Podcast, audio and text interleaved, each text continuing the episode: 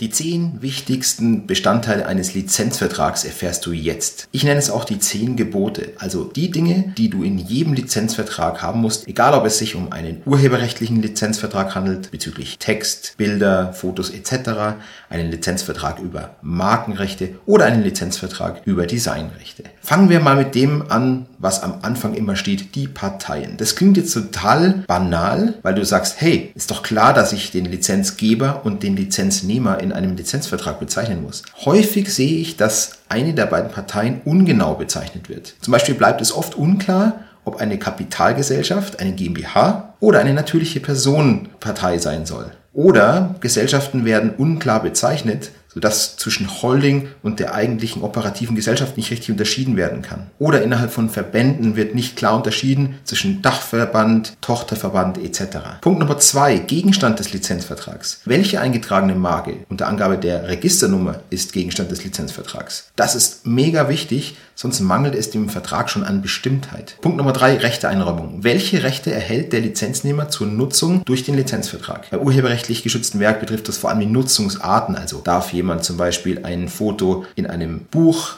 abdrucken? Darf jemand ein Foto auf einer Website öffentlich zugänglich machen? Darf jemand ein Foto im Rahmen der Online-Werbung gebrauchen? Darf jemand ein Foto auf Flyer drucken und verteilen oder verkaufen? Mit Nutzungsarten meine ich wirtschaftlich voneinander abgrenzbare und nicht gegeneinander austauschbare, einander ersetzende Arten der Nutzung. Punkt Nummer vier, ganz wichtig die Unterscheidung zwischen exklusiven und nicht exklusiven beziehungsweise anders ausgedrückt ausschließlichen und einfachen Rechten. Super wichtig, denn die ausschließliche Lizenz berechtigt den Lizenznehmer dazu, alle Dritten von der Nutzung des urheberrechtlich geschützten Werks oder von der Nutzung der Marke auszuschließen und das beinhaltet sogar das Recht, den Lizenzgeber auszuschließen. Ganz anders beim einfachen Recht. Das einfache Recht berechtigt den Lizenznehmer zwar zur Nutzung, zur Nutzung innerhalb der Nutzungsarten, die wir im vorherigen Punkt besprochen haben, aber neben dem Lizenznehmer gibt es noch möglicherweise viele andere Lizenznehmer. Also der Lizenznehmer kann bei der einfachen Lizenz nicht sagen, hey, dachte ich bin der Einzige. Punkt Nummer 5, zeitliche und räumliche Geltung. Wie lange soll die Lizenz eigentlich gelten? Auf unbestimmte Zeit oder beim Urheberrecht so lange wie das Urheberrecht besteht? nämlich bis zu 70 Jahre nach dem Tod des Urhebers oder vielleicht nur für zwei Jahre. Das ist wichtig, dass man sowas vereinbart. Und natürlich auch die räumliche Geltung der Lizenz, Nutzung nur innerhalb des eigenen Unternehmens oder möglicherweise auch Nutzung innerhalb einer bestimmten Unternehmensgruppe. Punkt Nummer 6, ganz wichtig, die Vergütung. Die Rechteeinräumung und die Vergütung sind beim Lizenzvertrag die Hauptleistungspflichten. Also ist die Vergütung einer der allerwichtigsten Punkte hier in diesem Vertrag. Bei einem urheberrechtlich geschützten Werk ist die Vergütung ganz besonders kritisch, weil der Urheber immer das Recht auf eine angemessene Vergütung nach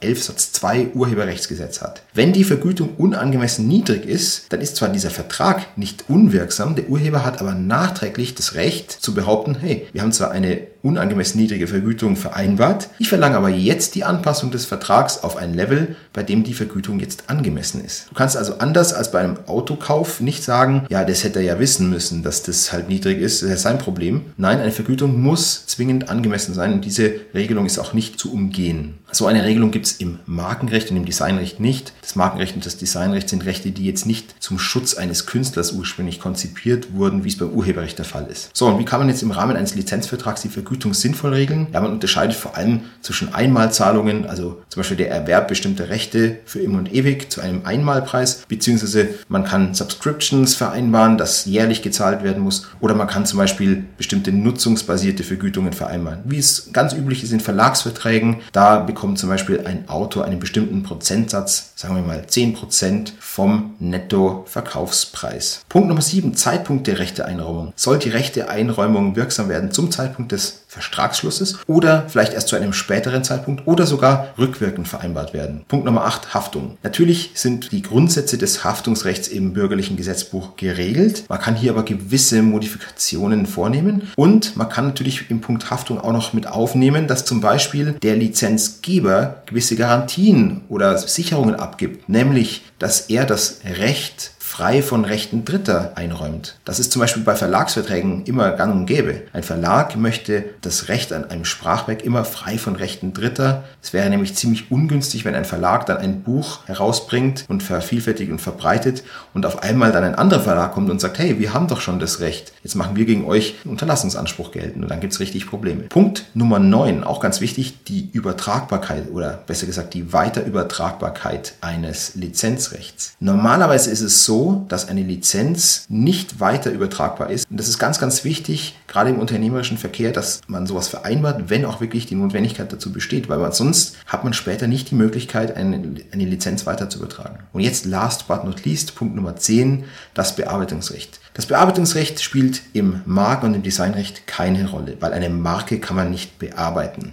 Aber urheberrechtlich geschützte Werke können bearbeitet werden. Texte können verändert werden, Bilder können überarbeitet werden, Grafiken können verändert werden. Und es gibt im Urheberrecht das Veränderungsverbot. Das heißt, du darfst urheberrechtlich geschützte Werke nicht bearbeiten, auch nicht, wenn du eine Exklusivlizenz erworben hast, es sei denn, du hast auch das Bearbeitungsrecht erworben. Das heißt, du musst unbedingt auch darauf achten, wenn du das Bearbeitungsrecht benötigst, was zum Beispiel häufig der Fall ist, wenn du dir eine Webseite programmieren lässt, damit du später mal im Code Veränderungen vornehmen darfst, dann brauchst du auch das Bearbeitungsrecht. Es gibt zwar in ganz engen Grenzen die Möglichkeit, ein Werk zu verändern, wenn es zwingend notwendig ist. Aber das ist dann immer eine sehr, sehr komplizierte Abwägung. Das kann zum Beispiel mal der Fall sein bei urheberrechtlich geschützten Bauwerken und du musst dann eine bauliche Veränderung vornehmen aus zweckdienlichen Gründen. Die kann dir möglicherweise der Architekt dann nicht verwehren, auch wenn du das Bearbeitungsrecht nicht hast. Aber bei Texten, bei Fotos etc. ist eine gravierende Bearbeitung normalerweise nie möglich, es sei denn, du hast das Bearbeitungsrecht erworben.